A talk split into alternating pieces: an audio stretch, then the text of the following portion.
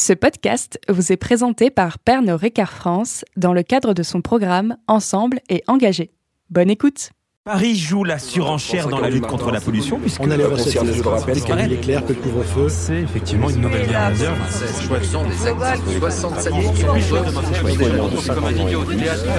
Club français comment ses assistants en 2024.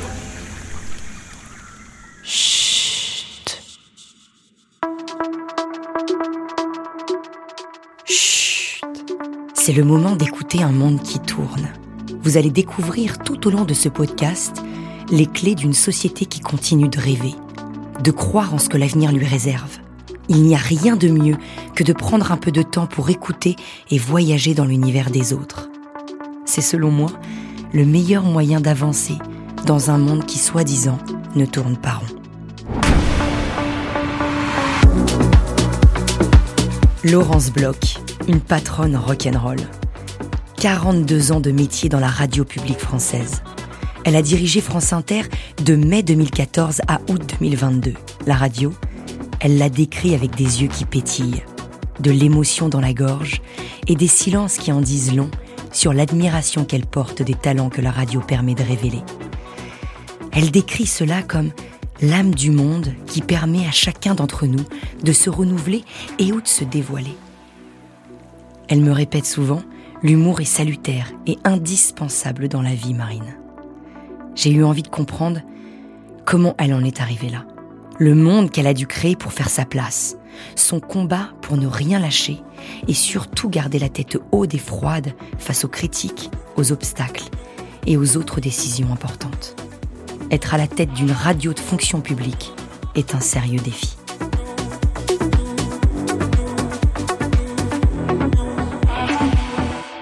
Alors enchantée Laurence, je suis ravie d'être dans votre nouveau bureau. Alors c'est pas le même qu'il y a que quelques semaines, à vrai dire, parce que c'est tout récent ce changement de poste. Est-ce qu'on peut revenir sur cette casquette de directrice de France Inter à maintenant directrice des antennes de, de Radio France? C'est pas la même chose, mais c'est le même bâtiment. Oui, c'est Radio France et c'est la radio. Donc c'est à la fois un lieu et un média que moi j'aime vraiment particulièrement. Bon, je suis dans cette maison, je vais vous dire, j'y ai posé le pied il y a 42 ans. Donc c'est vous dire, je pense que plus personne ne, ne fait de carrière comme ça dans une maison aussi longue. Mais voilà, j'ai été directrice, j'ai travaillé très longtemps sur Culture qui est une chaîne que j'ai adorée. Puis j'ai travaillé sur Inter, dont je suis devenue directrice. Je pense que ça a été l'expérience la plus forte de ma vie. Et j'étais pas loin, enfin j'étais pas loin, j'étais complètement décidée à voilà vivre une autre vie, m'éloigner de la radio, m'éloigner de la maison, reprendre mon souffle parce que la direction d'Inter pendant huit ans c'est beaucoup, en particulier quand il y a des échéances électorales. Et puis il y a eu deux raisons qui m'ont fait changer d'avis, trois raisons peut-être. Je veux dire, une raison très égoïste, c'est que moi j'ai toujours été très occupée. Je me suis dit, mais attends, là tu dis que tu prends ta retraite, mais d'un coup tu vas te retrouver chez toi le matin et quand même tu vas te demander à comment occuper tes journées. Or, une vie, c'est autre chose que d'occuper ses journées. Hmm, c'est de la vivre.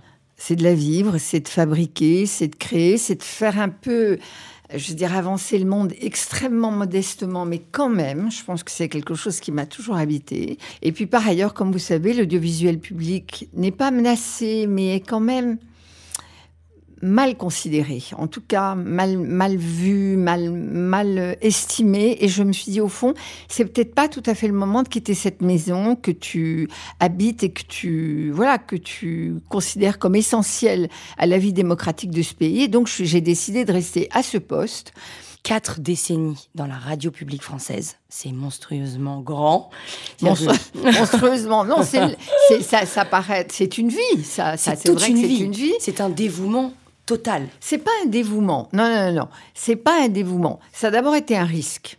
C'est-à-dire que j'avais des parents qui considéraient ce qui était assez formidable, puisque moi je suis née dans les années 50, qu'une fille devait avoir un métier comme un garçon, qu'elle n'était pas juste destinée au mariage. Donc il fallait qu'on fasse des études et on avait intérêt à être assez performant dans les études. On avait un père qui était très demandeur et une mère, au fond, qui l'était d'une autre façon. Donc déjà, j'ai eu un cadre, une structure qui a fait que je me suis pas tellement posé de questions. Il fallait, Il fallait avoir un métier, il fallait être indépendante. Il fallait peut-être se protéger aussi de ce que la vie pouvait vous promettre de difficile.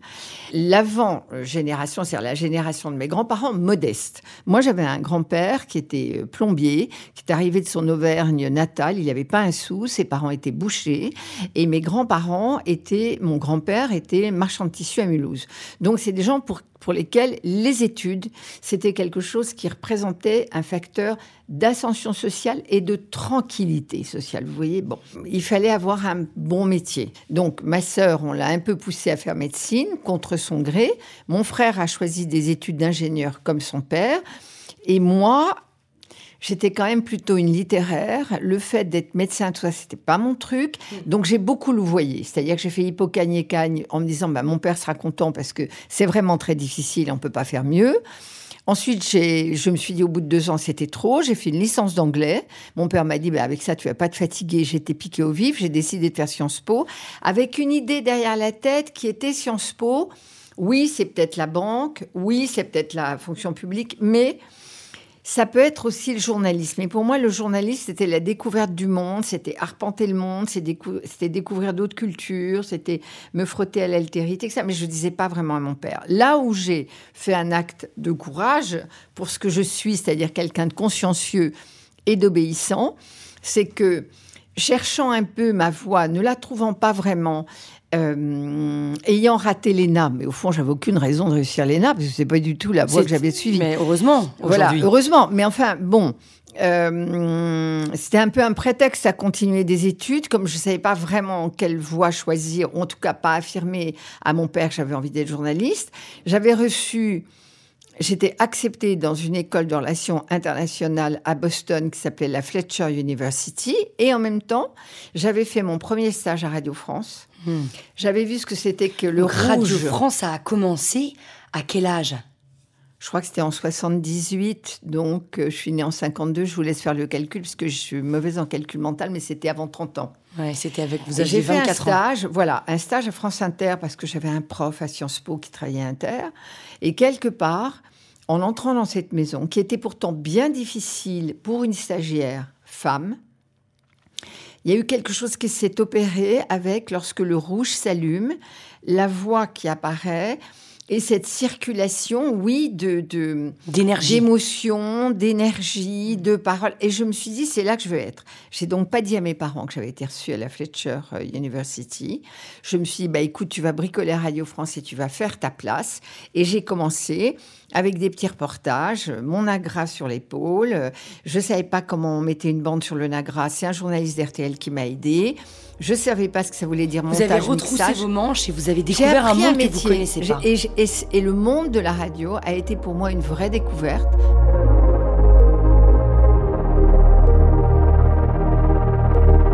Est-ce que vous pouvez me décrire un peu, pour vous, le monde qui, qui est autour de nous aujourd'hui Le monde que j'ai connu lorsque j'étais reporter dans les années 80 n'est plus le monde d'aujourd'hui. Il s'est considérablement rétréci parce qu'il y a des endroits où vous ne pouvez plus aller. Il y a des endroits où effectivement le- les Occidentaux ne sont pas les bienvenus. Moi, je pense qu'il y a vraiment un combat contre l'islamisme qui me semble être très important parce que c'est le combat de la liberté, c'est le combat de la liberté de conscience et c'est le combat des femmes. Et quand je vois ce qui se passe en Afghanistan, je veux dire, ça me, ça me, ça me révolte. Il faut pas oublier les- le sort des Afghanes. Je pense que c'est la nuit qui s'est vraiment, euh, voilà, déposée sur l'Afghanistan. Comment faire, que faire, je ne sais pas.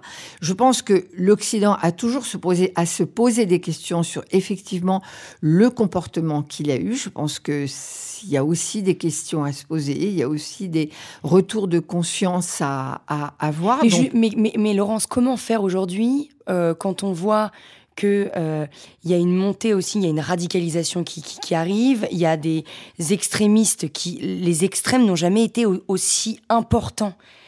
Moi, ça me terrifie. En se disant qu'on, est-ce que on apprend des erreurs qu'on a fait du passé? Est-ce que pour vous, vous avez confiance face à euh, ce qu'on a pu vivre et est-ce qu'on est qu'on est qu'on va l'oublier en fait, tout simplement? Est-ce qu'on va oublier ce qui s'est passé, la première, la deuxième guerre mondiale?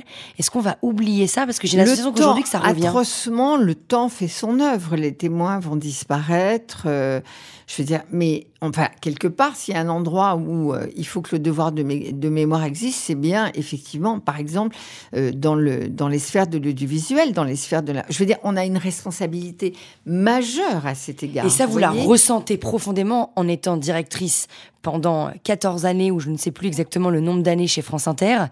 Euh, vous ressentez ce pouvoir et cette, ce devoir, en fait. Mais vous voyez, il y a eu cette commémoration du Veldiv, de la rafle du Veldiv, qui a été un moment euh, vraiment peu glorieux pour ce pays, dont on se demande même comment des êtres humains ont pu l'exécuter.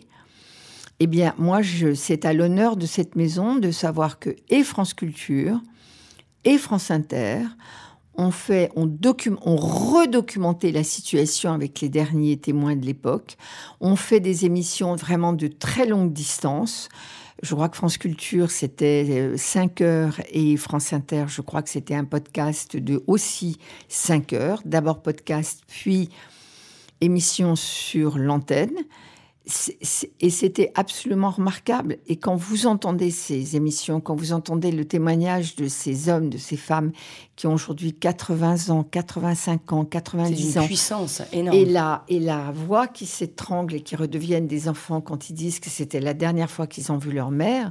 Je veux dire, ça, il faut le faire. Il faut s'en souvenir. Enfin, je veux dire, il faut de même que ce qui s'est passé euh, pendant la guerre d'Algérie. Je veux dire, on redécouvre quand même les atrocités, ce qu'a été cette guerre qu'on n'a pas réussi à nommer pendant des années. Donc moi, je suis pas, je ne suis pas pessimiste. Je, pense que quelque part, petit à petit, les sociétés, la société française réussit à affronter son passé, qui n'a pas été un passé glorieux, qui a été un passé extrêmement douloureux. Voilà, je pense que. Et qu'est-ce que vous dites à cette génération qui est complètement déconnectée parfois de son passé parce qu'elle est que dans le futur. Oui, mais cette génération, elle est formidable parce que cette génération, chaque génération a ses combats. Moi, ma génération, c'était touche pas à mon pote. Bon, aujourd'hui, la génération, elle, elle est extrêmement concernée par l'avenir de la planète et elle nous secoue tous et elle nous dit mais regardez ce que vous avez fabriqué, le, le la gestion des ressources c'était pas une gestion, c'était un gaspillage, c'était un. Je veux dire, le tourisme de masse, c'est quand même une abomination. Pardon, je, veux dire, euh, il faut reconsidérer toutes ces choses-là. Et elle a raison, cette génération-là, de nous dire regardez ce que vous avez fait de la planète. Je pense qu'au fond, ce métier m'a bien convenu parce que j'aime les gens. J'aime le collectif, j'aime rencontrer des gens, j'aime discuter avec les gens, j'aime confronter. J'ai beaucoup de questions, enfin, je, me pose beaucoup de questions et, au fond, euh, je, voilà, j'aime aussi beaucoup me poser de questions sur le collectif, enfin collectivement, et je, et je trouve c'est ça vivre. Hein, moi, c'est pas aller euh, dans ma maison euh, en Corse, euh, comment dire, entretenir mon jardin. Enfin, c'est quand même participer de la vie du monde, c'est me poser les questions que le monde se pose, que la jeune génération nous pose. Après. Ce qui est très compliqué, c'est dans mon métier et sur Inter, mais dans cette maison en général, c'est comment faire pour que les générations qui sont habituées à écouter la radio, qui continuent de l'écouter mais qui vieillissent, comment faire pour que les jeunes générations qui ne sont plus habituées à ce média continuent de venir nous écouter, euh, aient des usages qui soient des usages... Euh, qui euh, se conjugue avec la radio, ce qui n'est pas gagné. Et justement, cet objectif un peu intergénérationnel, mélanger mon grand-père, ma mère, mon petit frère ou mon cousin, est-ce que c'est un combat euh, qui, pour vous, est, en perpétuel renouvellement? C'est un combat essentiel pour l'audiovisuel public. C'est-à-dire que l'audiovisuel public, pour moi, doit chercher à fabriquer du commun tout le temps, tout le temps, tout le temps. Et le boulot, mon nouveau boulot, est d'essayer de faire en sorte que les contenus que nous fabriquons soient des contenus intergénérationnels et qu'on réussisse à les porter ailleurs que sur le broadcast, euh, sur le linéaire, qu'on arrive à les porter sur les plateformes, sur les réseaux sociaux, avec les écritures qui vont bien pour que quelque part les nouvelles générations sachent aussi que sur... Euh, des marques dont ils ignorent même l'existence, il y a des contenus qui peuvent leur convenir, qui mm. peuvent les intéresser, parce que la génération des jeunes d'aujourd'hui est une génération très concernée, très curieuse, oui, qui va vite sur les réseaux sociaux, mais qui milite, mais qui est concerné par l'avenir du monde et qu'il n'y a pas de raison pour que les contenus de l'audiovisuel Ne les intéressent pas. ne les intéressent pas. Et je pense que c'est de salubrité publique. On a suffisamment d'emmerdement quand on est directeur. Si on si on n'est pas là pour se battre pour des convictions, je veux dire, c'est, euh, vaut mieux faire autre chose. hein. Et, j'avais Hum. autour de moi une équipe exceptionnelle. C'est-à-dire que nous partagions cette envie de donner le meilleur aux auditeurs, de fabriquer des concerts euh, exclusifs, de faire des émissions avec euh, le 7-9 a été la vitrine de la chaîne et on a, travaillé le 7-9 avec euh, la directrice de l'information, Nicolas Demorand, Léa Salamé, l'équipe de programmateurs, mais euh, à la virgule près, pour qu'il y ait à la fois euh, Booba, Damso, et en même temps Pierre Lemaître, et en même temps, euh, je veux dire, Barack Obama. Une vraie Obama. mixité, une vraie Ah, on a diversité. travaillé ça comme un motif de tapisserie. Et chacun y était, euh, voilà, c'était un peu une mission qu'on a portée ensemble et euh, c'était absolument exaltant et totalement éreintant. Et justement, cette exaltation et ce travail acharné que vous avez eu, euh, je reste convaincue que on peut pas être motivé comme ça si on n'y a pas quelque chose beaucoup plus profond que d'augmenter les audiences à 11%, que d'être la première radio écoutée par les Français. Il y a autre chose, il y a quelque chose de plus profond. quatrième radio écoutée par les jeunes. Parce que les chiffres, c'est bien, mais je- vraiment, cette idée de il faut qu'à un endroit dans ce pays, les parents découvrent la musique de leurs enfants et les enfants découvrent les livres de leurs parents, c'est- vous voyez, c'est quelque chose qui est de l'ordre, pour moi, d'une mission. Enfin, c'est c'est pas seulement qu'elle soit la première. Vous voyez, c'est qu'elle ait aussi un million d'auditeurs qui ont moins de 35 ans et que France Inter est la quatrième radio écoutée par les jeunes après Skyrock, euh, euh, Énergie euh, et Fun.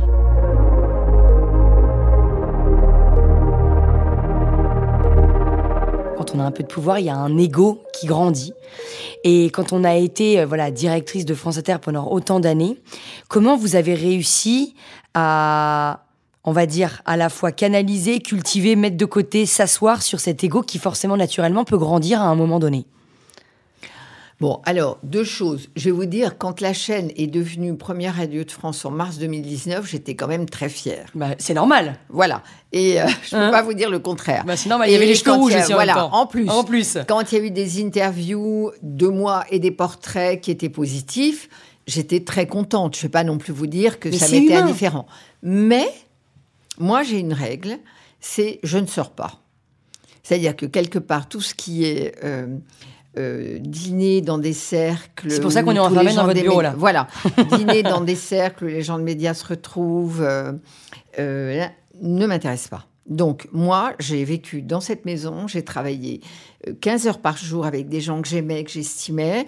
J'ai déjeuné avec beaucoup d'éditeurs parce qu'on parlait littérature, euh, pas assez avec de cinéastes parce que j'aime beaucoup le cinéma, quelquefois avec les acteurs, mais je me suis jamais prise très au sérieux, au fond. Je, vous voyez, c'est-à-dire, je pense que quelque part, il y a, quelqu'un qui, est encore très présent. Malheureusement, elle ne peut plus exister de la même façon, mais je pense que je repense toujours à moi quand j'avais 24 ans et que je faisais Sciences Po, enfin que j'étais étudiante à Sciences Po, 25 ans peut-être, et où au fond, il faut pas pousser, mais je pourrais dire la meilleure part de moi-même, c'était celle qui allait danser au palace le soir en mettant des paillettes. Avec On ma met des copine, paillettes. euh, ah, j'adore les Ça, paillettes. moi aussi, j'adore les J'adore paillettes. les paillettes. Avec ma copine euh, Myriam Sélarié, qui s'appelle aujourd'hui Clémentine Sélarié, et où pour, pour moi, c'est- alors j'allais au palace, j'allais à la main bleue, j'allais à la main jaune, j'allais au bain douche, et voilà, je, Vous avait- alliez danser J'adorais danser. avec élégance. Ah, élégance, ça, j'en sais rien, enfin, j'adorais Mais on danser. mettait des paillettes. Mais il y avait, il y a, vous voyez, il y a aussi quelque chose de, comment dire, il y a des gens qui, euh, chanteurs d'opéra, gens qui chantent l'opéra, il y a quelque chose de d'orphique, il y a quelque chose qui les rend très heureux. euh, en, en- en- en faisant du chant lyrique, moi j'étais très heureuse en dansant. Je dis ça pourquoi?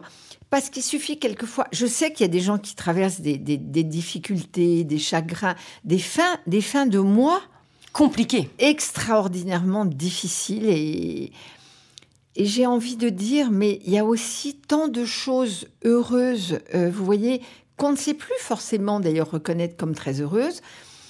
C'est très très con ce que je vais vous dire, mais moi j'adorais aller en boom quand j'avais 18 ans, c'est-à-dire danser le samedi soir était une récompense de six jours de boulot Et intense. pourquoi on, on danse plus à 70 alors, aujourd'hui? Bah parce que j'ai pas tellement le temps, puis je saurais pas vraiment où aller danser. C'est-à-dire malheureusement le palace est fermé. Je suis pas sûre que les endroits, vous voyez. Mais quand je peux, euh, dès qu'il y a un mariage où j'adore, euh, j'adore.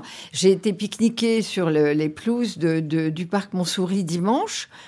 C'était formidable. Je, je veux dire, il y a.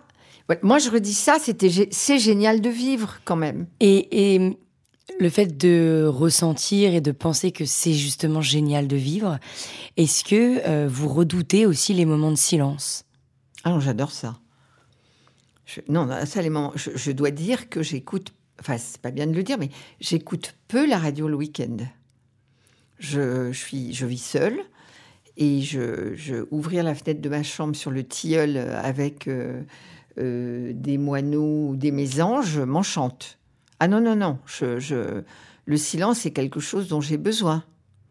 Et est-ce que vous pensez que ce silence-là, c'est, il peut être salvateur pour beaucoup de personnes, pour aider à, à créer, à penser et à aussi à cultiver notre esprit de discernement C'est-à-dire que Je pense que c'est important d'avoir du temps. Alors, je dis ça, moi, j'ai pas je- j'ai l'âge que j'ai, je, je vis seule, j'ai pas beaucoup d'obligations en dehors de mon boulot. Donc, je, je- une femme qui a trois enfants, euh, un métier euh, qui doit gérer les horaires de la crèche, les horaires de...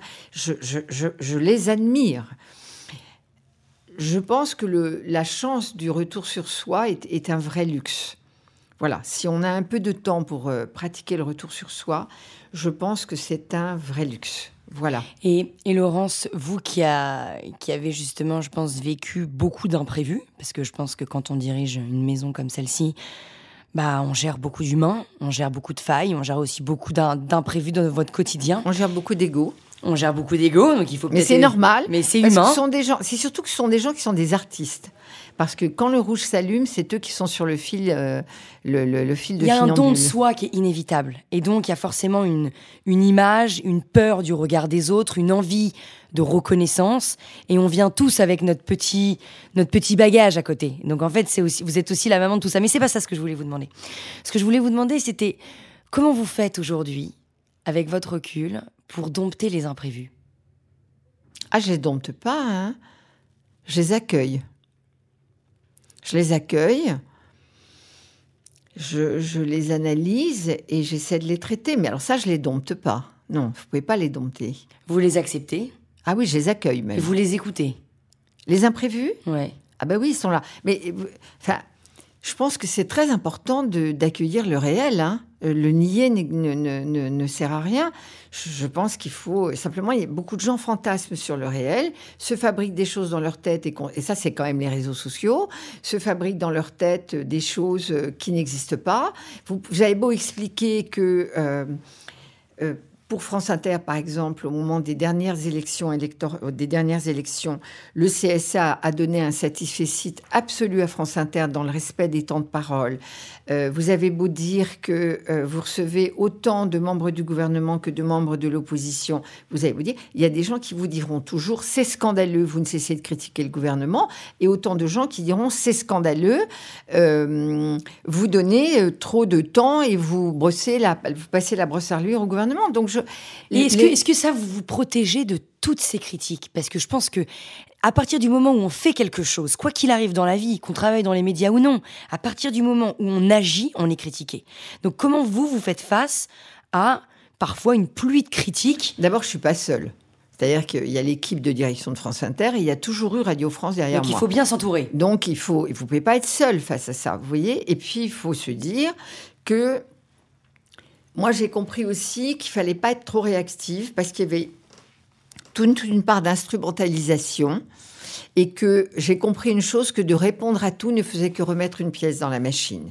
Donc je reste, je suis restée très zen face à beaucoup de critiques, face à beaucoup d'attaques qui étaient des attaques très injustes de médias qui ne cherchaient qu'à grandir en s'appuyant sur France Inter et sa notoriété. Donc on grandit en vieillissant, hein, on apprend aussi et, euh, et surtout on n'est pas seul. Donc euh, Et puis quand on fait des choses, on est critiqué. Bon, voilà. euh, Et Laurence, je sais que vous avez un agenda très chargé, donc je vais devoir bientôt vous libérer. Mais une dernière petite question que j'aimerais vous poser. Qu'est-ce que, on va dire, ce partenaire qu'est la radio, euh, ce partenaire de vie, ce partenaire d'âme, vous a vraiment appris chez vous en tant que personne, en tant que, en tant que femme, en tant qu'entité?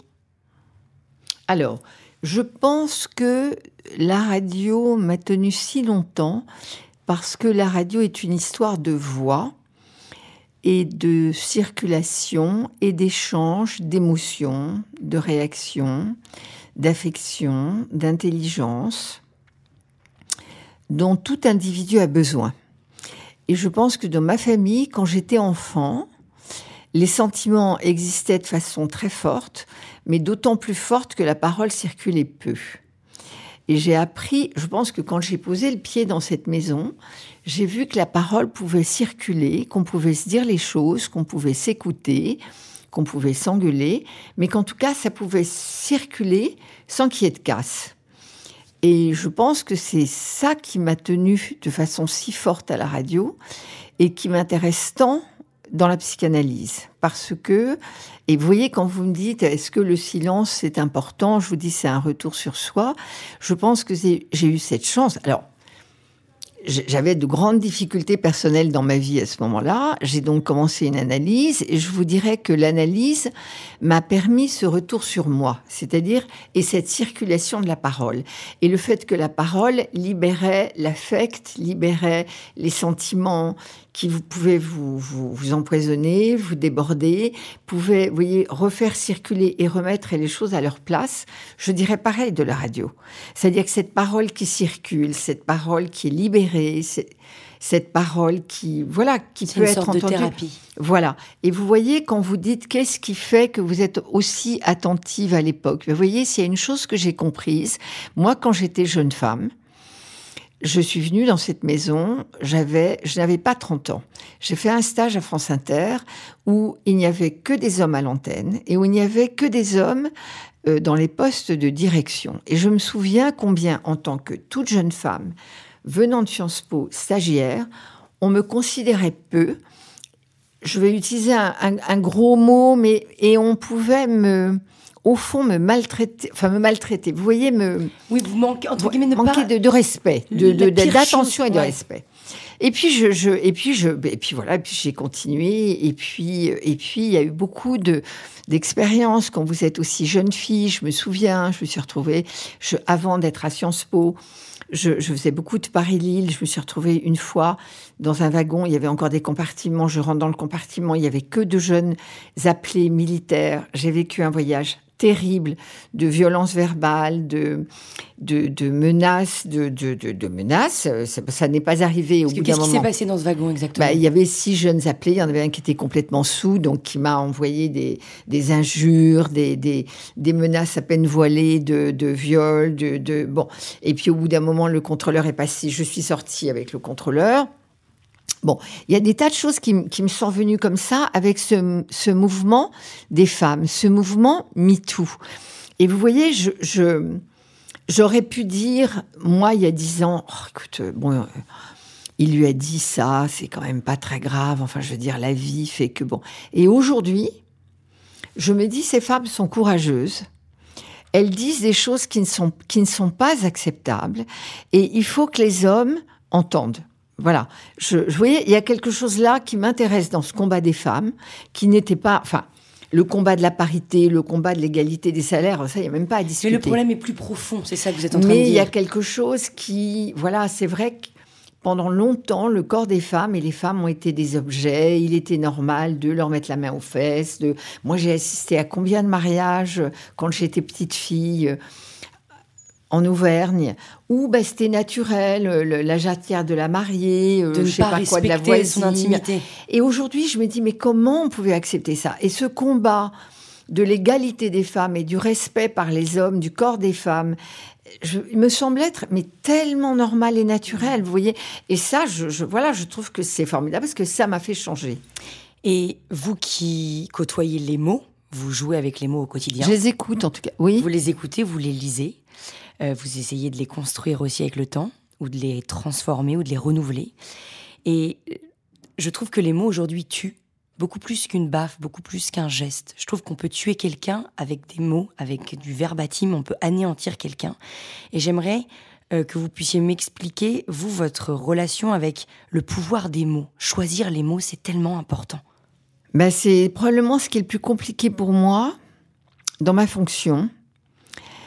Parce que quand on est dans une fonction de direction, il y a des occasions où vous devez dire les choses euh,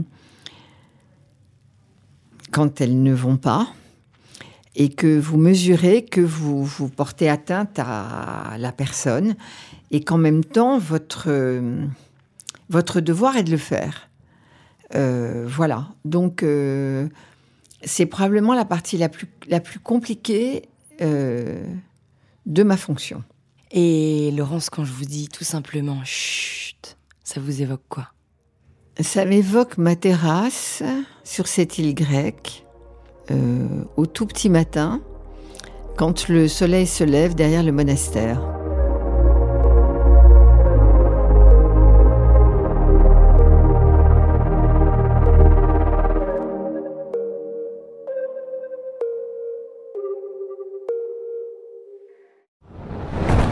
On peut faire tellement plus. Peut-être sauver ce monde. So Good Radio. 10 minutes, pour sauver, le, monde. 10 minutes pour sauver le monde. La quotidienne info de So Good Radio. Salut, je m'appelle Diane Poitot. Et moi, c'est Romain Salas. Accordez-nous 10 minutes et on vous donne de quoi sauver le monde. La quotidienne info de So Good Radio qui vous veut du bien. Un tour du monde de l'actualité. De Kuala Lumpur à Saint-Étienne jusqu'à l'Antarctique. Des tortues étoilées enfin protégées aux résidences d'artistes en hôpital psychiatrique. En passant par la défense des personnes transgenres au Minnesota. Bref, on parle de tout. Des infos les plus positives du jour, de celles et ceux qui essaient de rendre notre monde un peu moins pire. Ça s'appelle 10 minutes pour sauver le monde. Retrouvez-nous sur toutes vos plateformes d'écoute préférées. Vous allez voir, ça met la pêche. La super pêche. 10 minutes, 10 minutes pour sauver le monde. So Good Radio. So Good